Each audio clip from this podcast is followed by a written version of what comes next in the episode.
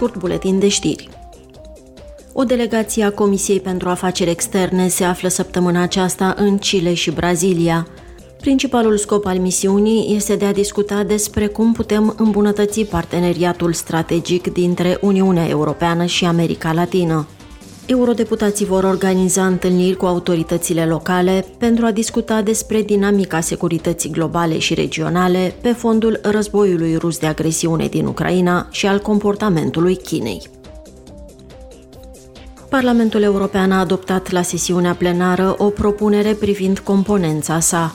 El dorește să crească numărul de eurodeputați cu 11 până la un total de 716 înaintea alegerilor europene din iunie 2024. Consiliul European urmează să adopte o decizie în unanimitate în această privință, care ar necesita apoi acordul Parlamentului.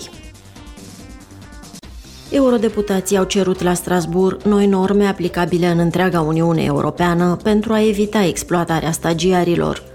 Noua directivă ar trebui să stabilească standarde minime de calitate, inclusiv norme care să reglementeze durata stagiilor, remunerarea și accesul la protecție socială, conform legislației și practicilor naționale.